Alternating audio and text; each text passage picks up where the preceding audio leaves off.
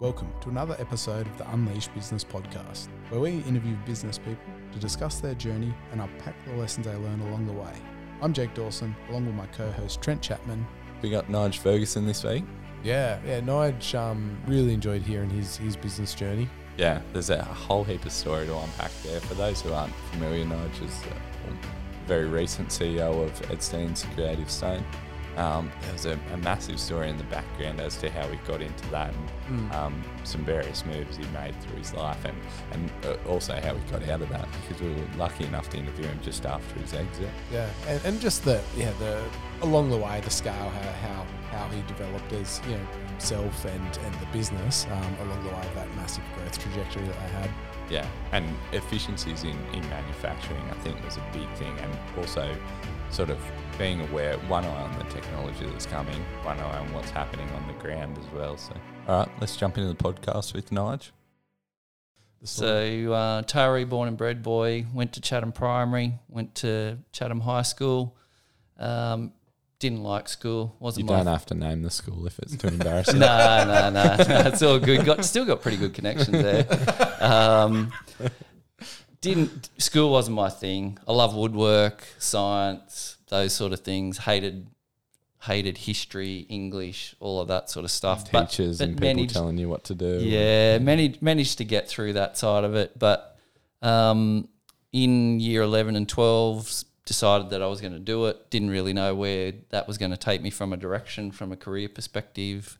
Um, and then in year twelve, uh, was away sailing at uh, combined high schools in Newcastle, and we got second in the state there, and then came back after a fairly long week of partying every night, and was quite crook, thinking I'd come home with alcoholic poisoning, which wasn't the case.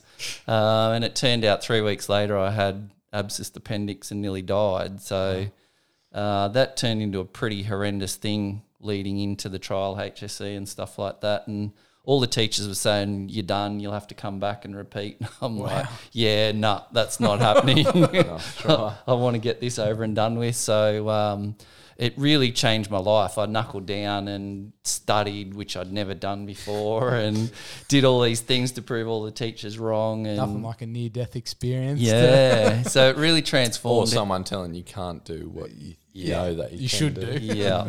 yeah. So yeah, did did woodwork and did made a, a, reproduction chair, which I got in the top three percent of the of the state for, and things like that where I was passionate. I did really well, but probably exceeded my expectations in the HSC. Got an ATAR, got accepted into uni, and um, I finished school probably I don't know middle of November or something like that. Went to Sydney because I had a girlfriend in Sydney at the time. Came back and started work at Stebers in the um, in their joinery shop Mm. So I was just doing a bit of um, hinging doors and making cabinets and stuff. And I'd, I'd done my work experience there and knew the production manager through sailing, which I, was one of my passions. And they um, offered me apprenticeship after Christmas. And I sort of went, mm, go to uni, that's more like school. Or do I do something that I'm passionate about? And I took the apprenticeship and loved it. Like it was, uh, it was a really good trade to get into and enjoyed working with my hands and loved the marine side of things as well. Yeah, perfect. Mm. So a bit of background in case people don't know Steber are. Steber's boat building company. Boat building company so in Taree. You were involved with the fit out section of that. So I did everything. So um, I was there for nearly ten years in in my time. Um, as a third year apprentice, I was actually a team leader, so I actually had tradies working under me as a third year. wow. um, Flex. got um, apprentice of the year in uh, Hunter and apprentice of the year in New South Wales, and was the first apprentice in Tighes Hill TAFE in ship and boat building get a distinction on my trade certificate. So, jeez, well done. I work for my parents. I still couldn't get a apprentice. that was Tristan. yeah, that's right. I he wasn't even an apprentice yet. I think the key is you got to do something that you're passionate about, and yeah. I loved it. You know, I loved. I had the advantage over a lot of the apprentices in the year that most of them were year ten, where I'd gone to year twelve, understood calculus and different things from a maths perspective because the ship and boat building trade, a lot of that's engineering based. So mm. it was one of those things that I excelled at. I enjoyed working with my hands, my brain, and all of those sort of things. And then, like as time went on, lots of opportunities came up at Steber. Um, my my first trip overseas was to Papua New Guinea, working on boats, which was absolutely mind blowing. Three weeks up there, and yeah, not somewhere I'd go back to in a hurry, but yeah, really cool to go there. Yeah, had it a few clients that work there actually. Yeah, and we were in Madang, which is right up on the top, so absolutely beautiful. They were filming a movie and Wow. stuff where we stayed, so that was really cool. And then I ran a project for the Australian Department of Defence for two and a half years uh, for the SAS, and we designed with another company in Sydney um, nine meter rigid inflatable boats where the SAS could go and do fast attack out onto um, the oil rigs off Western Australia and different places. So that was really cool because I got to work here. I got to work in Sydney. I was working with the Department of Defence, doing QA, Lloyd's Register of Shipping, and it really exposed me to a lot of different things. And this was part of Steber still. Yep. Yeah. Yep. So that was probably about 93 or something like that. I did that. Oh yeah, that was the year I was born. We're close in age. you would have been about fourteen. yeah, yeah, exactly. Still a first year. Yeah. And um, once that sort of project finished, I got into working with the Naval Architecture Group, which did the design for the boats and working with the maritime and different things. So I started my CAD journey, like using AutoCAD and different sorts of things like that, um, which was really interesting. I really found that something that I enjoyed. And that tech would have been pretty groundbreaking at that stage. It was, yeah, It like still is really in production. There's still a lot of production that happens without it. Yeah. Yep. Yep. So that was really cool. And I guess at that stage, I'd started to get a few job offers from different things. Uh, I got a job offer, did a, a boat repair in Bundaberg. Um, some fishermen, that, a fishing group had three boats that we built at um, Bundaberg, and one night the one of the boats was coming in on autopilot, and they slept through the au- autopilot and put it on Bargara Beach on the rocks. So it ended up with three holes in it as big as me. Too much rum. yeah. the the thing was, I think it was the money that was driving them because they only had a three week season and they were making Yeah. Like fifty grand a day or something, Yeah. catching spanner crabs and shipping them. So they sort of offered me a job managing a marina, and then I got offered a job with the guys that had the Department of Defence job. And Sydney's not me. Like I've Yeah. never done that, never been into that sort of place. And then um, the opportunity with Edsteins came up. So Ross Meldrum, um, I'd done work with on a boat years previous. Um, did a big refit over four months. He bought Edsteins in probably about mm, October or September, October '95, and um, we'd always said that we'd like to work together. We got on really well, Yeah. and we had very different skill sets. Ross has, you know, done lots and lots of different things, sales perspective and and marketing and those sort of things. I had the practical skills, and he bought it, gave me the opportunity to go in as a ten percent shareholder. Um, jumped in. Six months in, it was I thought the worst mistake of my life. I hated it. It was horrible. The people were horrible. The business was old fashioned. Ross had some issues and he had to leave. So Brownie, yeah. Brownie, Graham Brown, and I, um, Cole Robb helped us out as well. Uh, and that, that's where one of the good things about living in a small town. Um, there's resources that you can lean on. Yeah. And I can remember Brownie had his offices up on um, up on the main street uh, where Salmon and Krellin and that is, and went in there one day and said, "Mate, I'm out. I, I just cannot do this How- anymore." How far was this in? Six months. Six months in, Yeah. I was going to work at five o'clock, getting home at ten, going back to work, do it all over again, six days a week, and to, like I can vividly remember. We got this job for McDonald's um, somewhere in Sydney, but the joiner who was doing the work was from Coffs Harbour.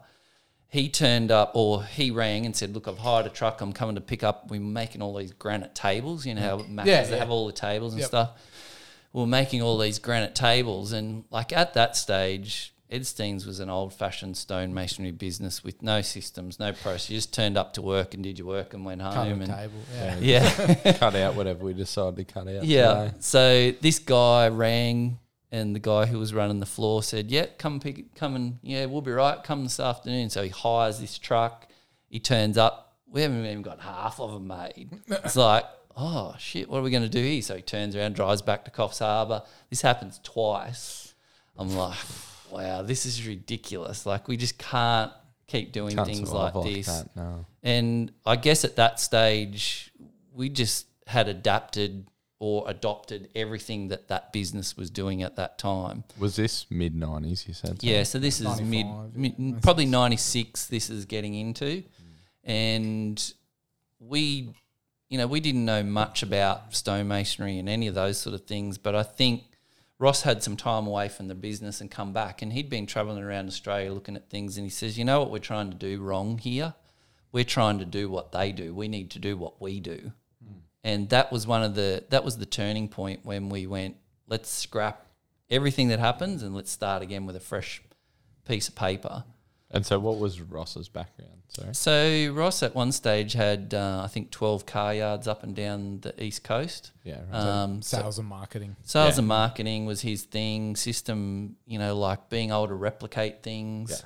Um, Duplicates. where I could get the practical thing. We Make say we want to make this or we want to do that, and you know we we How cla- do we do this efficiently? we clashed heaps of times, but the fact was I was probably one of the few people that could clash with Ross and challenge him, and he would And go, make it a successful outcome. yeah, And, and I, I think that's probably an important point to make. Yeah, is that clashing is not a bad thing. Nah. It, it really important to have someone The opposite. make view you, question Yeah. yourself Yep. at least, especially if you're the king of the castle business owner. Mm. Um, you need someone to say, "Are you sure this is right?" yep, and and make you literally question it because otherwise you just you could potentially just make bad decision after bad decision. yep, you just keep marching along, and you know, like we um, we made the decision that we would the, the owners before us had the business had been through a couple of owners in very quick succession. And the owners before us were from Sydney. So they were doing all this work in Sydney. And the logistics of the mm. company and the structure of the company didn't suit doing that. And so we went, Newcastle's an hour and Close, a half, yeah. two Much hours closer, away. yeah. Not, we don't have the traffic issues, we don't have all of those things. And we started exploring some of the kitchen business and the potential to do that. And so when we bought the business in 95, it was turning over about 600 grand a year. It had, I think, 12 employees. And then by probably 2002, 2003, we were turning over 6 million. We had like 35 employees. We were the big mover and shaker in Newcastle. We started doing Monumental in Newcastle and expanding that part of the business. And So was that part of that? You know, do what you do, but do it well. yep. So Was one, one part of of the plan though? Yeah, yeah. So one of the things that Ross was about was we want to tell our story. So we made these books up about, you know, if you're a kitchen company, here's step one. If you want to sell a stone bench top, um, you know, these are the colors. This is the things that should be asking the client. These are the edge profiles. This is how we're going to make it. This is the, the step one is you get the quote from us and then you accept the quote and So you were educating your clients on how to shop with you, basically. yep. And how to sell your product to Yep. their clients. Yep. and and one of the things that we discovered really quickly was, you know, the people that were coming to us knew nothing. It's you know back in those days the internet didn't exist. yeah. You couldn't The- just Google what couldn't- is you know like it's different. This world today, the the buyer is quite often more educated than the seller. Mm. Eh, yeah. And, you know they've done their research. Whether it's in the right yeah, context or not. right, right, wrong, or they, indifferent. Yeah. in Yeah. What quotations, know everything. Yeah. Yeah. So yeah, that was going on, but in the in the background of that as well, um, in 1990, probably 97, um, Ross and I, or Ross came up with the idea that the area needed a crematorium because the closest crematorium was Port Macquarie or Beresfield in Newcastle. So um, the initial things were that the council at that time, Taree, Greater Taree City Council, were looking to build a crematorium themselves. But councils don't have vision and you know skills and those sort of things. So they went out.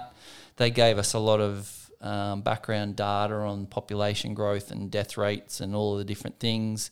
They had um, the Red Bank Cemetery and a lot of land around that particular area that they owned. And um, we did all the feasibility study and did the design to build the crematorium there. And had because of the discussions the way they'd evolved, probably hadn't really discussed it outwardly, but we assumed that there was a JV going to happen on the whole scenario that we would walk in and go, here it is, we'll put in this, you put in that, and Let's get it here's, done. here's the outcome. We went to do that. We went, here you go, here's all the work. And they went, awesome. Now we'll put it out to public tender oh. and and we'll see who comes to the fore. And we went, yeah, that's not going to happen. Um, so we madly regrouped and went back and went, this there's a business case to make this work. And so we started looking for sites and, you know, the LEP and all of the constraints around zoning and all those sort of things were issues to find a site. And one of Ross's sons, Andrew, said jokingly one night, um, you should turn this into the crematorium because their house, which is where the crematorium is, now, yeah. was big cathedral ceiling building with you know sandstock bricks and a beautifully landscaped area and um, Ro- I think Ross recanted something along the lines of "Don't be stupid," and then over the next week or two went, "You know what? That's a pretty bloody good idea." the old adage: if it's stupid and it works, it's not stupid. yeah. So we madly um, went about putting together a business case to make it work and got some finance from the NAB and um, went ahead and lodged a DA. But what that actually did was force the council's hand that they had to lodge a DA. So the the day or the week that we lodged the DA, the council lodged their own DA for a crematorium, and um, Terry Hutchison also launched a cremator for Bewley Road out towards Tinonee. So all of a sudden, this area had nothing, and then there was three DA, three All of a sudden. DAs in there, and um, the council couldn't do it. Like they had, didn't have any idea what they were going to do or Yeah, what yeah. was going to happen. They weren't nimble enough. Terry couldn't do it because the zoning didn't cash on the line. yeah. So um, we got the DA and we were up and running in three months Holy! From start to Wow. I finish. suppose you didn't have to construct a building. So did we basically Yeah, just had to find a house to we, move to. we took the punt that we were going to get it. We ordered the cremator before when we put the DA in. We did all of the things.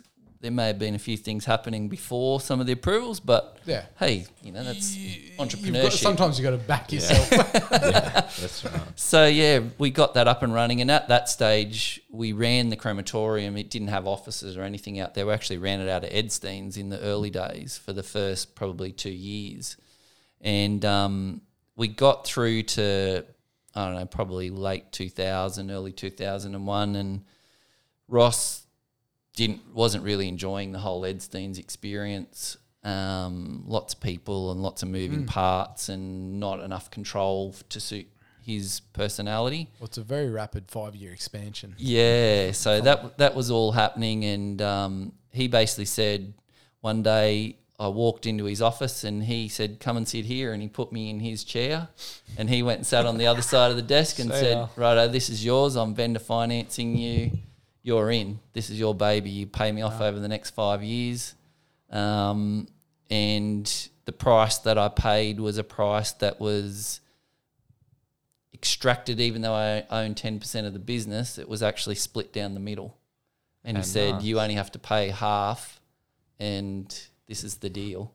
Champion. So he went and ran the crematorium from that point on, actually built office and set up out there and ran that full time. And it was during that stage, that, that was 2001, we actually decided that the NAB was making too much out of the whole thing and we weren't making anything. So we actually put together an idea to go and float the business with local business people. Um, so we actually went out and got together groups of people. The first group we pitched to were the Mayo group. Yep. So there was lots of business people involved in the Mayo private equity. Uh, that was a dismal failure. They they didn't get it. They couldn't see the the idea behind it. So we had two or three goes at it, and I think we ended up with about we ended up with 22 shares and probably 14 shareholders. So some people came in, and it was again a very diverse mix of people that that came on board. But as immediately we did that, the business became profitable because we weren't paying all the money to the bank Yeah. Mm. And Yeah, it right. just transferred what we did. And again, everything we did with the crematorium, Manning Great Lakes Memorial Gardens, was about presentation. Like we want to set the standard. Like Ross did so much research in all of the places around to do that, and then I did the background things on how we're going to build it, and that's where our It'd like a strange thing to do research on, wouldn't it? Yeah, yeah, but but Burning not people. no, but not No, that that's different. A normal thing to research. not that different when we were selling headstones and Yeah. monuments and stuff. So, you know, it, It made sense to go in that direction. yeah. Yeah, definitely. Yep. So yeah, there was a lot of stuff. So 2001, I took over Edstein's fully, um, stepped into the chair, and yeah, it was a crazy ride from that point on. Like, started traveling around the world, like researching technology. Bought the first CNC fully automated saw in Australia that ran off CAD CAM. Um, we had the first CNC router machine in Australia from France, and just went and looked at what everyone was doing around the world and kept capturing the They're bringing the best of it. Back. Yep. I've um I've spent a bit of time in Edstein's factory, right? And then first time I went in there was probably two or three years ago, and I walked in and I was like, "Does this place exist in Taree?" Yeah. Like with the stuff that was going on in there, even in 2020 or 2018, 19, whatever it was. It's like space age for. I was looking at it and I was like, I've read about you guys in the paper about your solar setups and stuff and your water recycling, but like you walk in there and the the production facility was incredible. It was Yep. crazy to see, and and the every process though from from signing to getting out the back, I just thought this is the sort of stuff that we need to be doing in our business. Like we need to have these so that you can't walk past the front unless you've done this and you've done this and you've got this on and Yep. you've passed all these processes, I guess. And I was only there to do a quote. Yeah. So I was looking at it, I was like, how do I get involved here? it's a high risk business, so you've got to have those systems and processes in place. Yeah, definitely. But even 2018 and stuff, right? This was before that high risk business Yeah. wa- was seen as a high risk business. And you guys water cutting, you air fed masks and respirators to enter site. Like, Yep. A lot of that started early on. Like when we when we first bought Edstein's, it was a dust bowl. Like nothing was done wet. So we we got them to change processes in '96. Like changed all of the things that we could back then. But you know, like there's the the technology's there. You've just got to go find it and work out how it's going to adapt. it's it's one of those things that can have diminishing returns as well. So how did you decide what was a good thing to invest in technology wise and what know maybe maybe not so much? Um, I think the big thing was trying to reduce the amount of people, but that never happened. Like we would get more, we would get more machinery and then put more stuff out, and you know, part of the challenge there was a big period in the early two thousands where the monumental part of the business, we were manufacturing all of the headstones and you know grave componentry and that in house. And there was a movement in that early period where people started buying from China and most of them were buying from wholesalers in Australia. And I'm going, why are we going to do that? Um, why don't we go and cut out the middleman and start importing directly ourselves? So, you know, at, even in those early days, I was getting an email from China two or three a day from all of these blokes. You know, we've got these monuments, we've got this, we want to sell you this, and I'd just chuck them in the trash bin and wouldn't worry about it. And one day I went, right, I'm going to actually engage with these people and do some costing because the problem was our raw product that we were using in blocks of granite and stuff was diminishing because the guys in Australia had decided they're not going to manufacture in Australia anymore. They were going to buy stuff in. Yeah. And so it's like, how, how are we going to beat this scenario? And we were probably a couple of years behind getting into the Chinese and imported product for that side of the business. But we didn't need to jump in. We were still manufacturing stuff and we were still cost effective in what was going on and had the control. But we wanted to do the research. So I went to China, engaged with these guys, came back, did an order, did all the AutoCAD plans, sent them to China, went back to China again when it was all manufactured before it got loaded into the container and then got it out. And it probably took two or three of those, which was over maybe, we probably only bought one or two containers in the first year. But after maybe three years, we were ordering container every month yeah. and bringing in product from there, and you know the cost cost base was much lower. And I think that's you know that whole scenario of return on investment. we could have gone and bought the machinery and done all of those things to continue to manufacture in Australia, but it wasn't viable. Yeah. You know, the, we were buying the finished product out of China for what we could buy the raw product in Australia. Yeah. So Does make sense, it yeah. just there was no economic, and you know, like that's the the best thing I learned out of working with Ross the whole time we worked together, and we still are good friends and still talk a lot about business ideas and different things.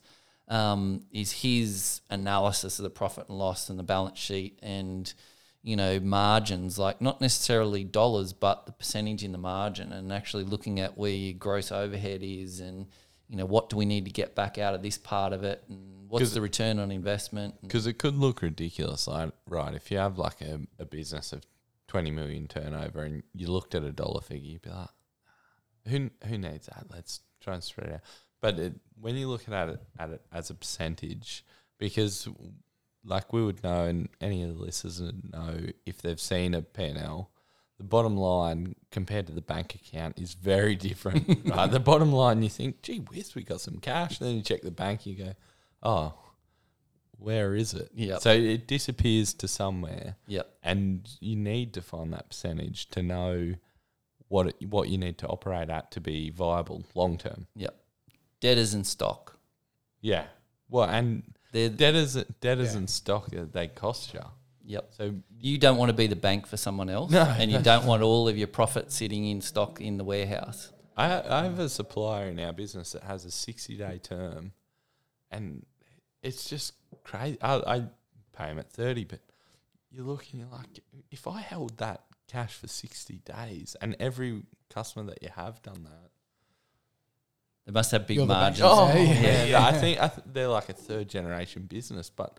I think the thing, the issue with generational businesses is it's easy to get lazy like that. Yep. Yeah, you, you probably don't need that cash in the bank right now, but one day you're probably going to want to sell it. Yep. And in that event, you're going to wish you had 30 day terms because the Mm. purchaser's going to look very badly on a 60 day term with every supplier that you have. Yep.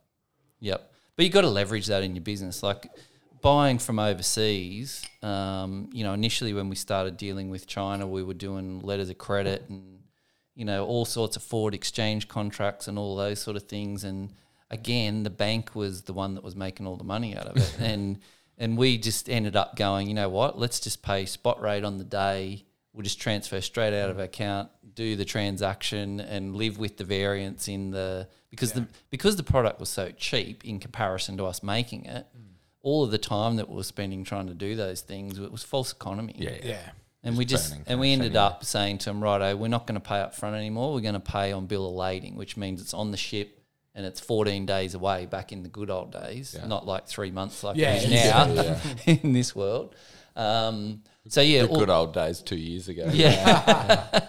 well, even freight, you know, like freight from China for a 20 foot container with, I don't know, 23 ton of stone in it was 800 US dollars. Wow. It's now about six and a half thousand. Yeah, that's that's Just insane. crazy. Yeah. And, ANX. and it's like you keep getting bumped, um, you know, because stone containers are heavy.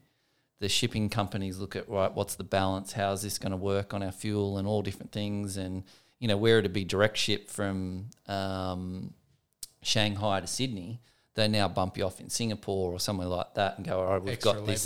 and, And people were paying exorbitant amounts of over over freight as well. You know, there'd be an A class one paying twelve thousand dollars a container, and they would get a guarantee. But you know, it'd then get to Sydney and it'd be sitting on the on the boat outside, and then it'd be sitting on the dock, mm. and cleared by custom. yeah, crazy. Absolute mess.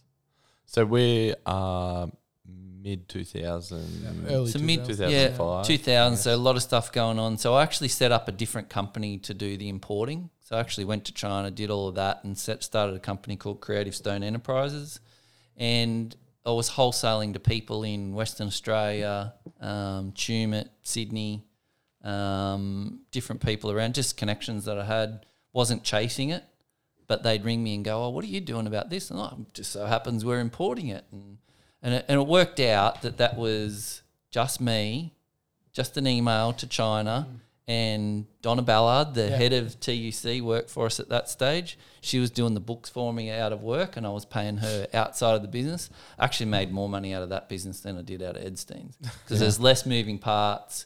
It was just buy in, sell out. Yeah. Yeah. No, just you knew what your margin was, you knew what everything was all the way through, and, And you just charge like either a flat fee or a percent. I was just a the percentage. brokerage, Like yeah. I'd get the landed cost, put a percentage on it, and sell it through. Happy days. Yeah. And they'd And- be happy because it's yeah. Still, And I was doing that to Edstein's as well. So I owned Edstein's, but I was actually selling as if we were buying from a wholesaler, but still thirty percent cheaper than what we could buy in the marketplace. Yeah. Um, and that was like that was a really good um, scenario to start the business up and find do the research and build those relationships. And the guy that the guy that I started buying, we tried a couple of different things. He actually left the company he worked for and went out and freelanced and worked for us full time in China.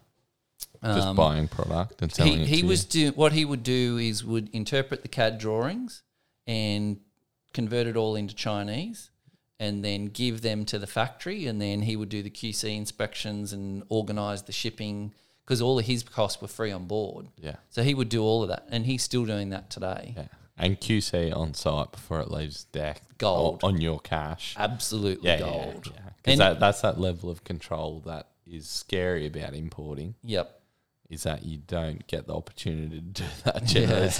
The the other company's done the QC. Yep. And a Chinese company, what do you Yep. do once it lands in Sydney? And there's very different, you know, China's an interesting place. Like there's very different levels of Chinese people. Like China is a a, a communist country, but capitalism is alive and well. Like hmm. capitalism, the the middle class in China have gone from you know, being factory workers or whatever to now like everyone wants a university degree. They want to work in a in an office for a multinational company and you know, all these manufacturing companies were getting workers from the country to come and work in wherever their factory was. Hmm. And each Christmas, those workers would go, Right, I want to negotiate a new contract. Now, every year that goes on, that's getting harder. And China is no longer the, the powerhouse in a lot of industries that they were Yeah. because they've costed themselves out of the out of the market. yeah. A lot of stuff's gone to Vietnam and India, like India's huge in the stone industry. My absolute exposure to importing, right, is um,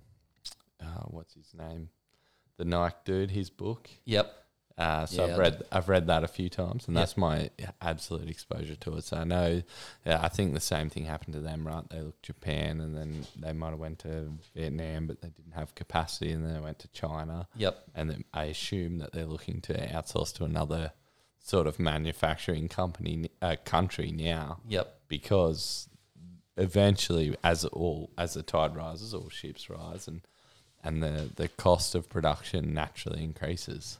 Yep. So that benefit to all almost hurts. Yep. All Yeah, longer definitely. term. Yep. So and so that happened to you guys in in importing your product. Yeah, look, the, the costs haven't been too bad. Like, even today, it's now at a point where, at this stage, after 20 years of doing it, where India is now a viable option to really look at it. And I think, you know, with some of the anxiety between Australia and China relations and some of the appetite for people with China, that's probably changing. Um, so I think there's a couple of things at play, whether it's moral or financial or whatever. And I think, you know, if you look at what's happened to the Australian wine industry, they just pulled the pin on that. The barley industry, they just pulled the pin on that. You know, they could put huge export tariffs and all sorts of things. So I think it's about not having all your eggs in one basket when it comes to that scenario. Are you running for um, One Nation? Three percent interest rates. I don't know how he's going to do that. I'm sure if we said to Clive, you can't charge any more for copper or any of the minerals that you're selling out of the And you also you also have to pay all those Royalties. employees. Yeah. yeah, yeah, no, no, no. Move on from that. Cut- Shut your nickel plant down. Move yeah, on. yeah, and don't pay anyone. Let the government Yeah, pick up the tab. right, yeah, yeah. yeah, it's an Anyway, interesting scenario. um, But, yeah, so marching on, like we, um, Newcastle became an amazing market, lots of great relationships. We more or less stopped working in Sydney altogether.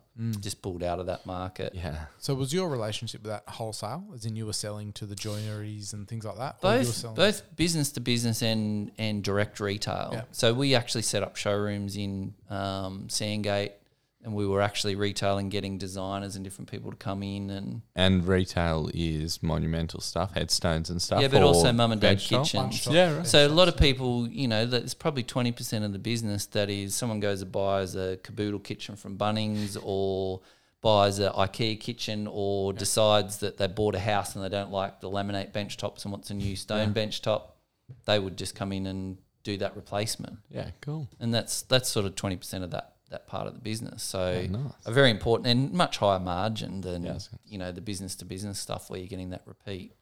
Um, but you know the McDonald Jones, for instance, is Edstein's biggest customer. Uh, a huge multi like Australia wide manufacturing, housing industry based business, and um, you know they've had to grow and adapt and, and get everything to work for that. And is there pressure? Mac Jones just recently sold at least a big equity stake overseas. Is there pressure now for manufacturing in Japan, or is, do they just say, "Look, this is cost base. Yeah. we, are in the business of making money." I think Do it as Say cheap as you Kensai can. that, that that have come in have got pretty simple philosophy to keep doing what they're doing here, Yeah. and not. You know, if you look at the AV Jennings story, when they actually sold out to Japan, it was a disaster. It didn't work, Mm. and um, I think you know a lot of people have learnt from some of those pitfalls that happen in that the construction industry is a hard game. Yeah, Um, I think the, especially at the moment. yeah, and I think the challenge that they're all facing is the fixed price Mm. scenario that they're in and the expanding costs of construction. Um, McDonald Jones are very firm on their suppliers about negotiating contracts and getting people locked in, um, but they're also f- honest and you know they're loyal in a lot of Reasonable. ways. Um, but that's that's an interesting journey that Edstein's got to continue to to work their way Navigate, through yeah. and work out what they're going to do moving forward on that side. You reckon the 8x increase in shipping alone might hurt? yeah, yeah. But the good thing, like, I guess when you look at a bench top, you know, they buy a normal kitchen's got like five square meters of stone in it. The stone's like 30% of the cost of the item. So even if that goes up 50%, that's really only going to go up 20% because like that the portion of it is lower So and that hasn't yeah. been the case so Yeah, yeah. There, there is price pressure in there especially the shipping and that sort of stuff and commodities like oil and those sort of things are affecting the resins and stuff that they're using to manufacture stone And so you guys with those offcuts, right? I th- uh, uh, correct me if I'm wrong. I believe you're incredibly efficient as far as recycling that. You toss a lot in the bin, yep goes somewhere, gets crushed So- up, put back into Yep. So Pacific Blue Metal actually, um, Charlie out at the, the quarry actually takes all of the, the raw product, the waste product, and actually converts it. So one of the, the really good things that, that the Edstein journey went through was sustainability advantage with the New South Wales government. So that was a program that they put out to encourage businesses to become more stain- sustainable. Mid Coast Council was Greater Taree City Council. Tanya Cross was involved in initially bringing that to town, and we sort of had got wind of it um, and wanted to be a, a participant in it. Um, and they brought specialists in to actually help you do things, and so water recycling was one of the big things back in probably 2008, 2009 or something. the drought before the last one. yeah, but Edstein's was using like 25 million litres of water a year, and the Abattoirs is only the next biggest, like they were the bigger user. They were about, I think, 150 megalitres a year. Um, so between two two businesses in the local area, there was a huge strain on the water supply. Um, and apart from that, Mid Coast Water was sitting outside of um, Greater Taree City Council as a third party. So as a result, it wasn't part of IPART, you know, and and putting down the regulation on how much the rate rises could be. So water rates were going up fifteen percent per annum because it was uncapped. Flying through the roof. So, like we were looking at it, and you talk about, you know, how do you come up with a business case? We looked at water recycling. So at that particular time, it was about 60 grand a year was being spent on water. Um, the federal government had a retooling for climate change grant um, going out there. So businesses that want to become more efficient could actually go and apply for a grant if they had a business case. We'd already done the research on an Italian water recycling plant, rainwater harvesting, all of those sort of things. Put it together, and I think we got sixty or seventy thousand dollars for a hundred and eighty thousand dollar project. Yeah. Um, so I think we got thirty percent towards that, and within six months of um, putting all the system in and fine tuning it, we'd reduced our water usage by ninety six percent. So like, Which is a cost base of um, well, we probably saved, you know, upwards of fifty thousand dollars a year. We'd we'd invested, but the two return years later. You were the return on positive. the return Yeah, on yeah. investment was crazy. beauty. So that you know that was really good. Um, and then we did solar, so it's got a hundred kilowatt solar system. We did. I remember reading that in the paper, so I don't know if it was a long time ago or if I was reading the paper as a weird person in 2016. Might have been in Jack and Co. Or It something. would have been But- 2016. Got shared on right, Facebook, mate. a Facebook It, it, article. it, it must have been in a coffee shop, and I Yeah. was reading it. Yeah, Mackey's did the whole thing. We Yeah, liked, you I know, liked that. wherever we could use local Local. local, people. Um, and you know that only supplements the power usage by thirty percent. And the hundred kilowatt was the limit because if you go over hundred kilowatts, you're a power producer, and you've gotta then get got special to licenses yeah, and and it's too power hard. Blah, So blah, blah. So anyway, but that's still you know thirty percent at the peak of the day. I think it's about forty five percent of the production is supported by solar, um, but it's morning and afternoon where it's Yeah. twenty percent or less. Um, and then there was all sorts of things like yeah, dealing with Pacific Blue Metal for recycling the offcuts. They crush them, put them into concrete aggregate, exposed aggregate driveways, uh, polished concrete, all those sort of things. So we were paying money to tip the stuff where they were taking it for free. Yeah. So Yeah. it just was a no brainer. And, And there's did you ever look into the opportunity? How do we leverage this to sell it to someone? Or we like lots of things the in relationship business. with Charlie was just too good. Oh, I just think it was easy. You know, like Mm. it, Edstein's is a business, and, and most businesses the same. You need to stick to your knitting.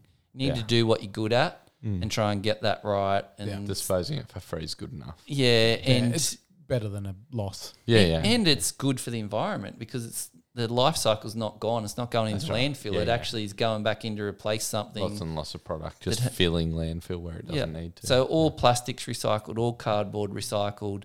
But then out, out of doing sustainability advantage, the next program that came along through Department of Environment and Heritage, which is the department that ran all of that, was green to lean. So Edstein's with a pilot company in New South Wales to do lean manufacturing out of the back end of sustainability.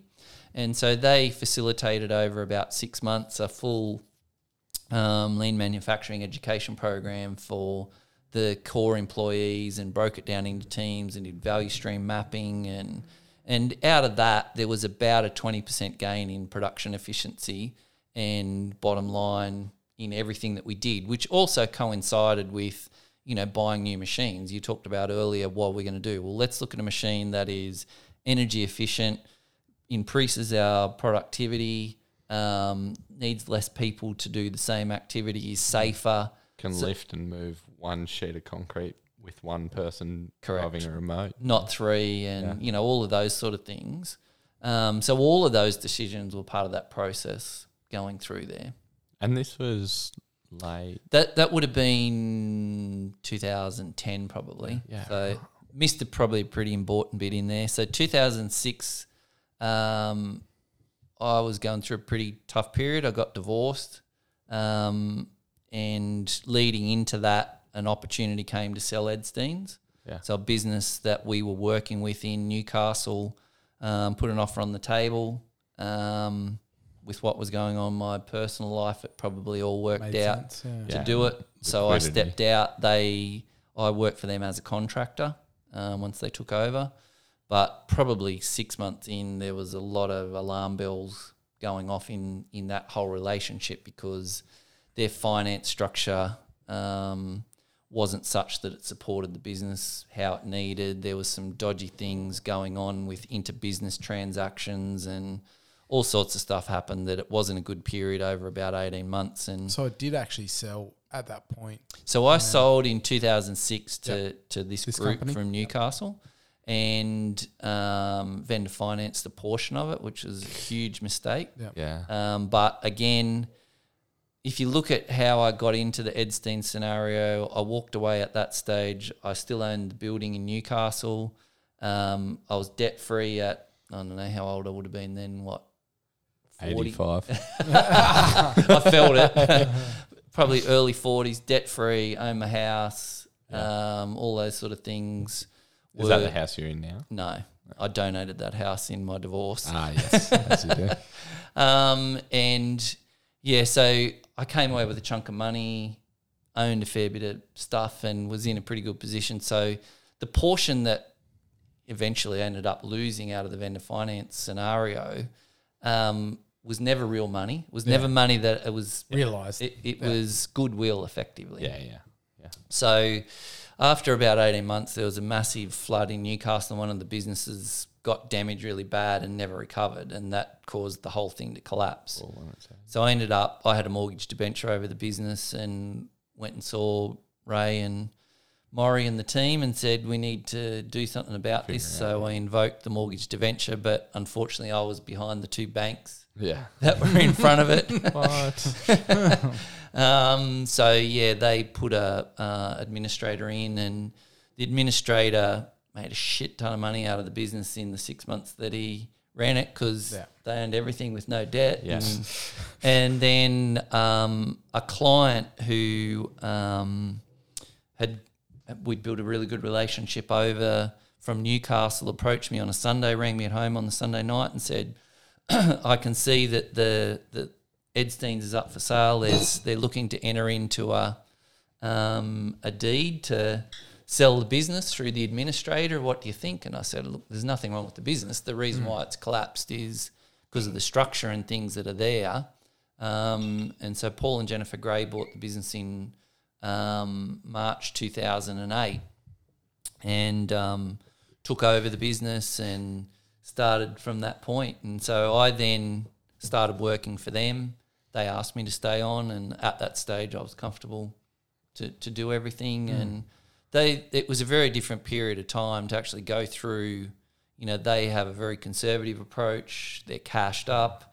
Having gone through a period where there was no cash and mm. everything was seat of the pants and it was out of control and I was going to say March 2008 is such a interesting time, time, to yeah. to spend a lot of cash on a business. Yeah, they did, and and I think they were looking at it going, well, it complements their business. They can guarantee supply. It's complementary in the same industry. There's opportunity. There's all sorts of things. So and there's there's a lot done there to transform that business from what you guys walked into in mid 90s or whatever it was, yeah. early 90s. yeah, yeah, that was yeah, it was a horrible place to go to work. Yeah. it, it was horrible. The amenities were horrible. The business was horrible. The people structure was horrible. Like it just was not enjoyable at all. And so anyway, Paul and Jennifer invested. I don't know that to date they probably are up about ten million that they've tipped into the business. Um, uh, 2016 there was a massive production line expansion and change in the business, and you know they've been very good to the business, as in they've continued to invest and Just quickly, uh, by invested, you don't mean as in losing hand, uh, losing cash hand over fist. You're talking no, no, about they're actually tipping money in to buy stuff and committing to building machines and so as in bottom lines at zero. no, bottom line. in. Bottom line, they, they had a very simple philosophy. The business made hundred bucks. Thirty three percent was for the tax man. Thirty three percent was for them, and thirty three percent Yeah, was for the business. Yeah, yeah. So that, So that money just Yeah, kept yeah. getting Okay. turned in. that's what I mean. Like they're not they're not making three million and pushing ten mil back in. Nah, no, no. It, it funded itself, plus the bank Yeah. and you know whatever else. But it was, um, yeah, it's been, and it, the business continued to grow and expand. And like 2016 was a golden period. Like it, the business was very successful, had a great team, and you know, lots of good things were going on at that period. So talk to us about some of the people management things that come up. You know, obviously you've expanded from a I think a ten man team or whatever at the beginning to a thirty three to you know what was it at, at the peak? What's the Well, now it's 90. so yeah ninety people. 90 people, three And you, sites. you, another point there is you said it was horrible to work out, which Yep. horrible at 10 means disgusting at 100 Yep. usually. So, Yeah. What what did you implement along the way to to help with that? System and process. Like, you know, people uh, people react well to knowing what's expected of them. what they have to do and, Yep. and what the person next to them should do so Yep. they know if they can pull and, their head in. and if they've done a good job. yeah. So they Mm. can look at it and go, you know what, today I had to do A, B, C, and I did A, B, C, and D. And Yeah. so, uh, by if they know they've done a good job, you're not talking about bonus cash in your pocket after that. Are you saying just that they know that they've done a good job? It's a and someone barbecue at the end of the month Yeah. that's, That met you their know, expectations. you know, and that became harder the bigger the business became. Yes. Um, but you know, at thirty to sixty, you know, like in the early days when I owned it, we went to Phillip Island to watch Troy Bayliss ride. Like, took thirty-five guys down, and we went and camped Yeah. at Cowes and got smashed at the races, and Yeah. You know, partied hard and had People a great time. and run around with their shirts off. Yeah, and we had a ball. bit like, harder to do at 100. yeah, and and unfortunately, I think you know that small business thing. You can do that sort of stuff. The mm. bigger you become, the more different personalities you get, the harder it becomes. That things become an expectation. Yeah, and HR right, doesn't yeah. stand for hu- doesn't stand for human resources hazard reduction. Yes. Yeah. Correct. so yeah, like more the more people you get, the just the harder that all becomes. But you know, up to 2016, great team of people, awesome business, growing, everything on track, everything going in the right direction. Love going to work every day, cash in the bank, all everything sort of ticking over and going really good. Um, and you know, like in the background behind that, the the Memorial Gardens is still going along. Ross decided at I don't know maybe two thousand and eight that he sold out. Yep. So I actually stepped into the managing director role at the crematorium as well, and he At the same time as. Yep. Yeah. So he went away and did some property stuff. Call you Jack Uh, Dorsey. Yeah, had a few hats on. Two monsters. and um, so Brownie, Graham Brown, and Peter Fellbush, um, Rod Illich, myself. I think that was it. We were the board of directors for the crematorium, and it it was a great business. Like, and still is an amazing Yeah. business. It's um, serves the community really well, and is a profitable place, and is the ability to have a small team around you and put focus and, and make sure that results for the community and for the business are aligned. Um, but in 2018, and we'd had a couple of approaches along the way from a public company called Propel Funeral Partners um, that they wanted to buy the business, and they'd bought WT Howard in Taree, um, and they are the second biggest public company in the funeral industry in Australia, and had made approaches, and the shareholders looked at the memorial gardens as like a term deposit in the bank. They put money Yeah. in, and every quarter money came out. They get a bit out. Yeah. And they were, anyone that got in early was getting fifteen percent return on their investment, franked. Yeah. And, and so they were happy. they were very very happy, and um, that all just kept going. And we're like, why do we want to sell? Like this is a forever business, but the risk always was if someone come into the market with another cremator Yeah. or crematorium, and in probably I don't know 2015 or 16, Alan Pierce retired at Foster and sold out to Chris Edwards, and they actually continued to run as Alan Pierce Funerals, and then at some stage they made the decision that they would put in their own cremator. So they put a cremator in in Rodmay Street in Tuncurry. That immediately took 210 cremations a year from the Memorial Gardens away. We were Yeah. doing about 700. So Yeah. Yeah, fairly a chunk. substantial Yeah. chunk of the business went away. At that time, Propel approached us again and said, Are you still not thinking about selling? And we said, No, maybe we are. What's on offer? Change their mind. So um, I brokered a deal with Propel and all of the shareholders. I think at that stage there was 44 shares, not 22. And um, put an offer to them and said, "These are the options. We can take Alan Pierce on and go and spend five or six million and build our own thing out there and become a funeral director, which we don't want to do, or we can cash out and go. This has been a hell of a ride." Yeah. And when we put it on the table, they were all retirees with lots of money and go, yeah, I don't want to put more Yeah. money in. Or I, effort. I don't, I don't want to do any of that. Yeah. So we took the offer and and again, I continue to work for Propel today as a contractor. Hmm. And Propel's ability, like they now have 145 funeral homes and crematorium cemeteries around Australia and New Zealand. And to combat what's going on in Foster, they went and bought the Mid Coast Ford site out there, and they're tipping in a substantial investment to build tea rooms, chapel, funeral home, everything on site out there to actually claw back what we lost. And that's the difference. You know, a public company with big cash They just look at the reserves numbers. Yeah. and just go, this is how we fix that issue. yeah.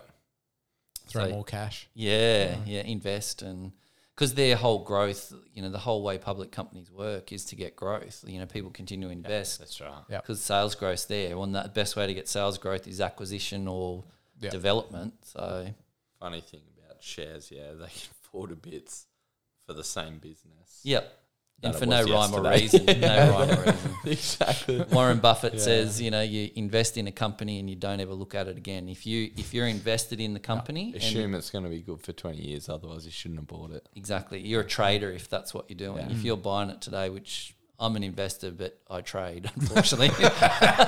It's really hard today. Yeah. Yeah. Like to, when you get a SelfWealth app or something, to not, to not just go, like, Yeah. I'll Oh. log on. Um, I finished my Instagram feed. How?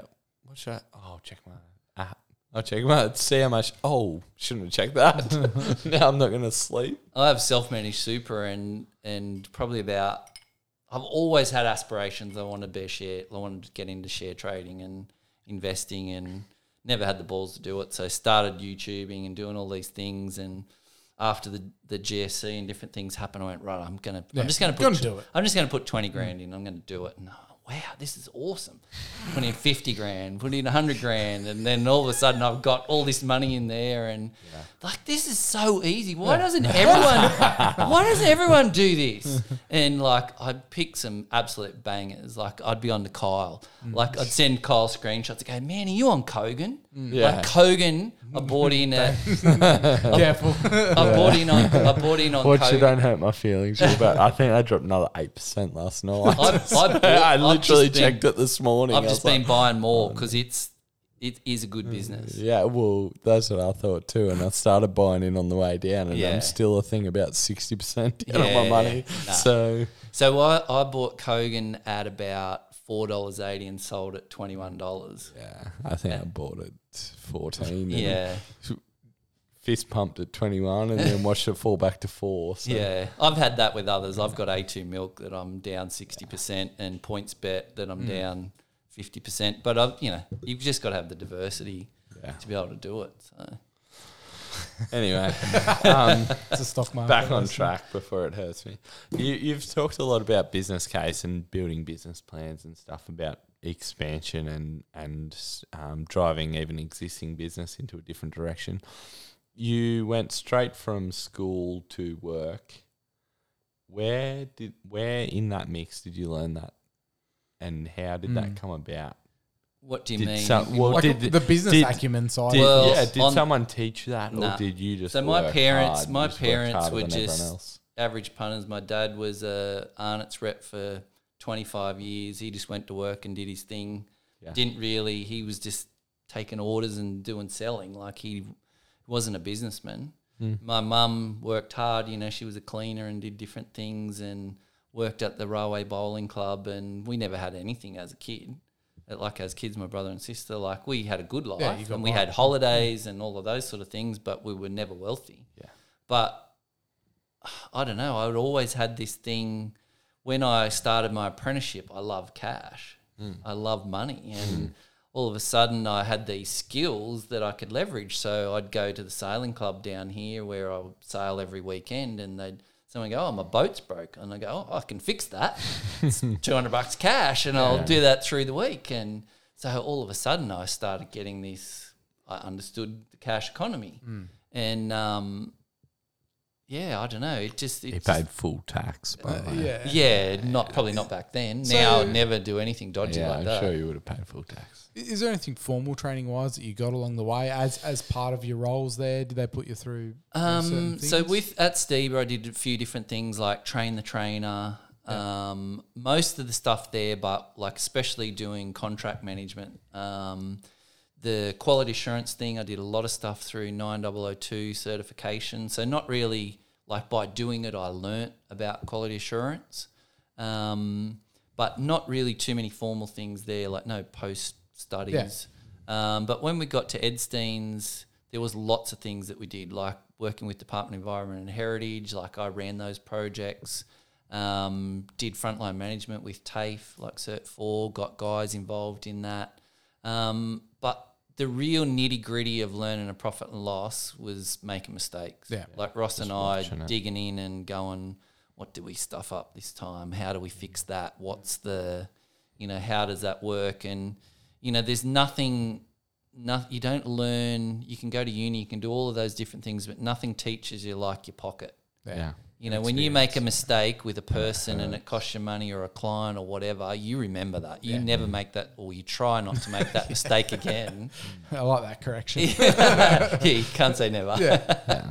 Um, but yeah, so I've done different things like with Australian Business Chamber, um, different courses with them along the way. Um, but most of my stuff is is experience. Like go to Europe. What's the best company doing in Europe? How do they do it? Why are they doing it that way?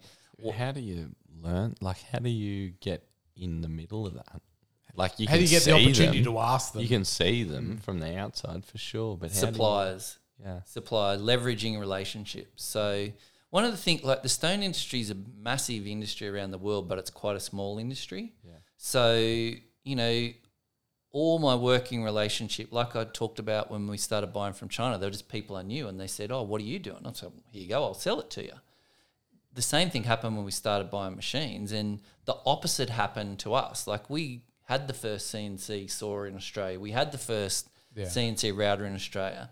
So what was happening? The companies that sold us that would say, "Got Bill in Melbourne.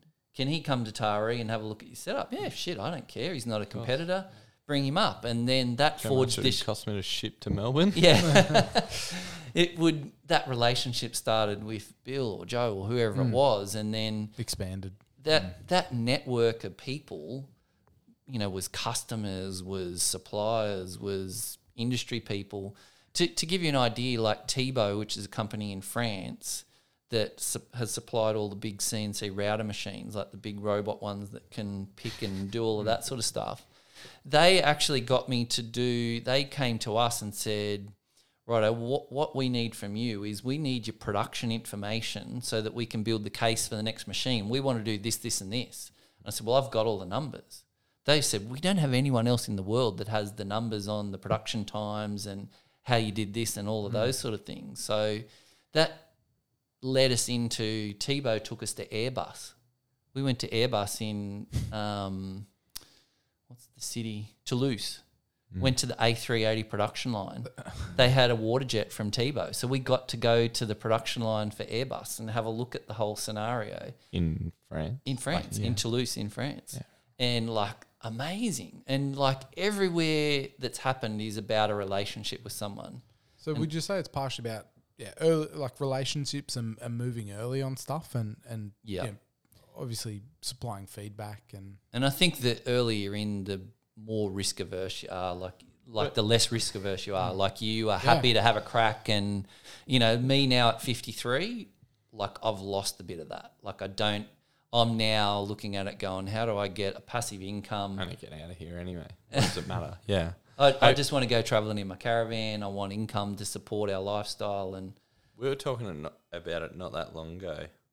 Um, Dorso, I think might have been been earlier this week about um, in um, quotations competitors, because right, you you compete in the industry and it potentially costs you money if you help someone, but the benefit from helping people, eh, knowing full well that you do an incredible job and you take care of your customers incredibly well and you take care of your staff incredibly well as, as well as you can there's that, I suppose, level of freedom that it grants you, so that you can say, "Look, I can help this person. It's not Mm. going to hurt me." Mm. If they can do it as well as me or better than me, then I'll ask them for that advice back. The huge thing that it does is it lifts the whole industry. Yeah. So as soon as you lift the industry, the competition of the bloke doing something for a dollar when you want to do it for two dollars fifty, and you can see what the value is, and people see what the value is, that changes the whole market. Mm. So being insulated and not sharing any of that information is counterproductive to what you're trying to do. If you want to be the low production, high value supplier, and everyone else is low value, high production, Yeah. how do you, you know, like can't compete. Without yeah. without making like a, a Steve cliche, the rising tide lifts all boats. Yeah. so like, yeah, definitely. but you know, like I, there's there's limits to that. Yeah. You know, like we wouldn't do that No, for someone definitely. in Newcastle or Port Macquarie or whatever. Yeah, yeah. But someone in Brisbane, someone in South Australia, Western Australia, whatever. And you know, in that period from 2000 to 2016, there you would be staggered at how many people from around Australia have been to Taree Yeah. to look at that little building out there and understand mm. what's going on and why did you buy that machine and why did you get it built like that because like one of the suppliers we have a machine or there was a machine out there that puts the edge on bench tops big straight line machine I'd looked at it and gone, well, how do we combine all these different things? And went to the manufacturer and sat down with the manufacturer in Italy and said, can we do this, this, this, and this? And they said, "Mm, we've never done that. Why do you want to do that? And so, well, this will change this process. And in Australia, we do lots of things where we glue things together. We want to machine the front off it. And like, right, well, that's feasible. Leave it with us. Took nine months to build. They built it. And then CDK, the company that was selling the machine, were going, right, we're onto something here. Mm. So that became the Edstein model for Australia. And they sold 30 or 40 of those machines in Australia based on the design that we came up with.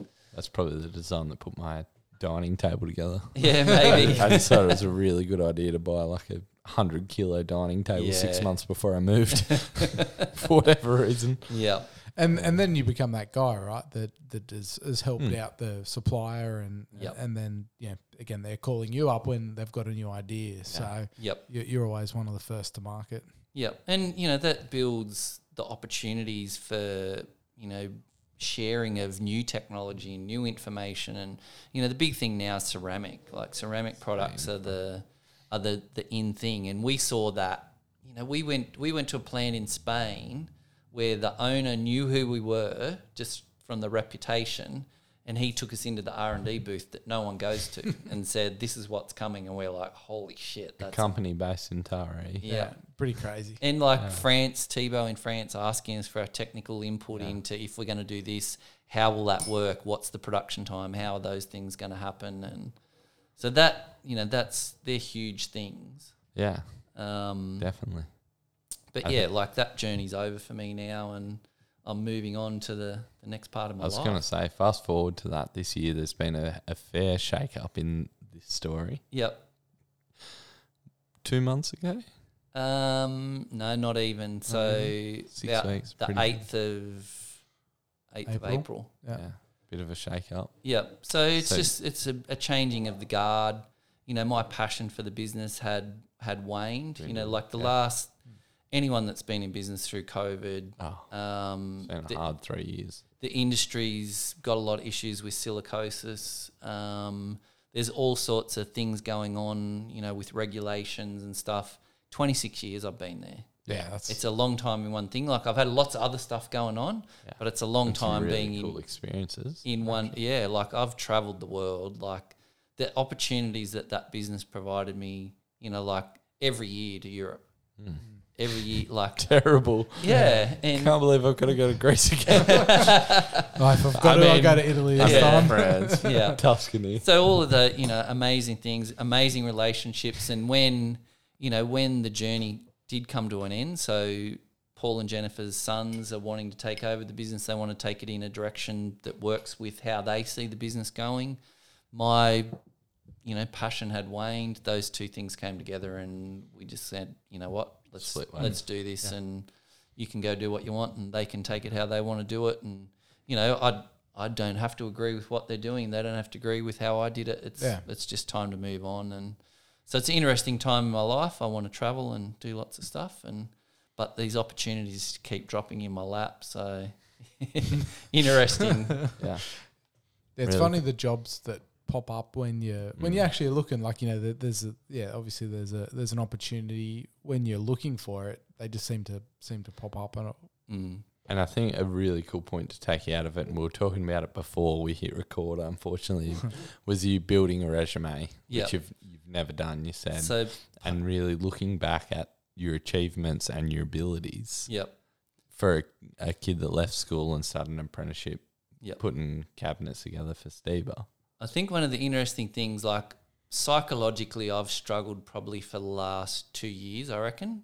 Um, and that's that's been hard for me because I've always been strong and known what I wanted to do, and mental health is, you know, just one of those things that happens to other people. don't do. Yeah. yeah, it doesn't happen to you, and and unfortunately, like my wife Therese has been through the ups and downs of the last couple of years, and and it got to a point where we had a business coach at Edstein's, and he was trying to talk to me, and I didn't want to listen to him because it, you know, he was employed by the owners. Yeah. didn't work for me, and I reached out to Megan at the Resolution Network, and because I've had a lot to do with her, and said, you know, I'm, this is what I'm feeling. These are the issues that I've got. How do I go about this? And she put me in connection with Bianca there, and and part of that was you know trying to understand where I was and what happened, and I'd already engaged with that before I decided to part ways with Edstein's, and then when that happened and we started unboxing some of the things and the reasons why I was feeling what it was and that whole journey through that, a lot of stuff came up.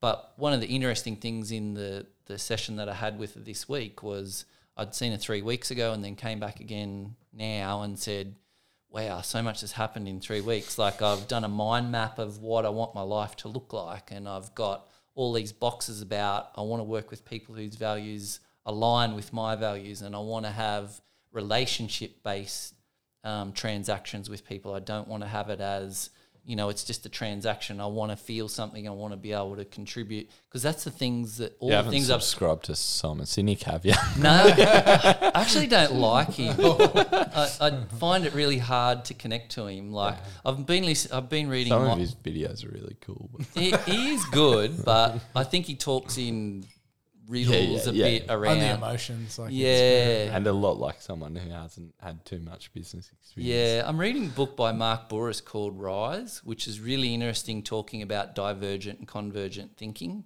Hmm. And that's, you know, I think in the space that I'm in at the moment has been really good. And so one of the other things was I saw a job come up. I've never applied for a job in my life. Every hmm. everything that's ever happened has just happened. And so Did you actually have to type up a resume? Is Yeah, that you, I yeah. didn't have anything. Like I did not have left school. Surely you could have outsourced that. but I think in, Companies that in the do that. headspace that I was in, Yeah. it was a really important part of the Helpful. healing of Yeah. me hmm. understanding and looking back and going, that it's not all for nothing. yeah, 35 years of working, these are all of the things that I've actually done. And it's like, wow, that's hmm. pretty cool. And then I wrote a letter to one of the jobs that I applied for, and my stepdaughter read it and said, You've undersold yourself. And I went, What do you mean? She said, not you don't feel like you could do this. It's like I've listened I- to all your stories. Yeah. and- like I am the man for this job Yeah. and, and so on. So yeah, that's no, I I don't even care whether I get the job, but I think that whole journey of doing a resume and putting all those things in place has been really important about allowing me to step into the next stage. And then you know people keep talking to me, go, "Oh, can you come and do this?" or "Could you do that?" And it's like, Yeah. "Yeah, righto, okay." I don't think I'd have to worry about finding things to do. yeah, it's Yeah, funny yeah. when you're available, the jobs you get The given. opportunities. Yeah. And I'm project managing the job for Propel at Foster. So Yeah. that's Yeah. up until March next year. And I'm still running the memorial gardens today. And so there's plenty of things to. Still Keep got me a bit to keep you busy. Yeah. Every yeah. joinery shop has contacted you for Just uh, Yeah. I've just, I've made one conscious decision. I don't want anything to do with the stone industry. I'm Yeah. basically, I've, that chapter's closed in my life. yeah. Um, I heard a rumor this week that I was going into opposition against Edstein's. I got a laugh out of that. Can't wait to see it. yeah, yeah, no, that's Imagine definitely- that. At, what were you, mid to late fifties? Yeah, Just burning lots of cash to set up. nope, Anyway. not doing that. So. Um, time consciously, if you don't mind, just so based on that stuff that you're talking about, mental health sort of thing. Obviously, it, it is something that is becoming a lot more evident in men uh, younger, older, doesn't matter. How was that step into asking someone and saying, "Look, this is how I feel"? Yeah. because It's- how I feel is something that your wife asks you, and you say, "Fine." Yeah, it's been it's been very interesting. So I'm remarried. I got remarried ten years ago. I've got an amazing wife who's got her own business. Um, I have two children of my own. One lives in America. One lives in Taree, and I have two adopted children, effectively, who I'm very very close to. Um, and Jake um, is You'd a- also. Not Nah. me. Not me. no Jake's. I a- live around the corner, but not quite adopted. Jake's a very interesting character who's been through a really interesting journey. He's a he started cutting our dog's hair in the backyard at Old Bar, and then turned that into an apprenticeship as a as a hairdresser, and then went to Sydney and became a barber to the stars. And has Pardo. done- Pardo. yeah, Yeah. has done amazing things in his life, and he's been away from home for a fair period, and it, it's fair to say, and I don't think he'd mind me sharing, like he'd lost his self in, you know, he lived in Byron for six months and lost his identity and found that he wanted to come home. And it's interesting, he came home for family, and it was, you know, that was at Christmas, and then we've been through this period where he's been lost and coming back into the family fold. And he's you know he's into meditation and he's into all different sorts of things and he's very much open about his emotions and feelings. And it's like wow this is pretty cool and we've always had a good relationship but it allowed me to have some conversations with him which opened up you know me to understanding that I had some mental health issues that needed to be addressed Yeah. and that sort of has now transposed where you know I was helping him initially and then he became about helping me and Yeah. and I think that openness he's he's been in New Zealand there's a guy I just can't remember his name but he's a barber who's done a a TED talk it's amazing TED talk I'll see if I can find the name of it that Yeah. you can insert Put this it in the show notes. it's it's uh, one of the most like you want to cry Yeah. hearing this guy's story about barbering. Like he came from an abusive family. He's a Maori, and uh, his father bashed his mum, bashed him. Went through lots of domestic violence and started barbering, a bit like Jake, and started cutting hair in the shed in the backyard. And then one day cut this guy's hair or this kid's hair, and the kid said to him at the end of it, he said, I can't thank you enough, you know, because he talked to him about feelings and life and about what had been going on. And he said, This was going to be my last haircut ever. I was going to kill Oh, myself. Shit. And so Matt Brown, I think it is, I think his name. Um, amazing. His story is amazing. And I Jake, actually assume we'll have show notes, so we'll Yes, try and link it in. Yeah. yeah. So, and I think Jake connected to that. So he went to New Zealand and barbered in his barber shop, and they have this greeting where when they come in, you know, they touch Yeah. noses and they have this the- feeling. And one of the shirts that they have is, um, "She's not your, she's not your excuse," or "She's not something about like empowering women." Yeah. and men's mental health issues shouldn't be put onto mm. the females of our society and that sort of stuff. So Jake's now got this connection coming back into town where he wants to start a business in Taree and he wants to build connection to the Aboriginal community because he's got a tie there and he wants to talk about men's health when Yeah. he's cutting their hair because women do it.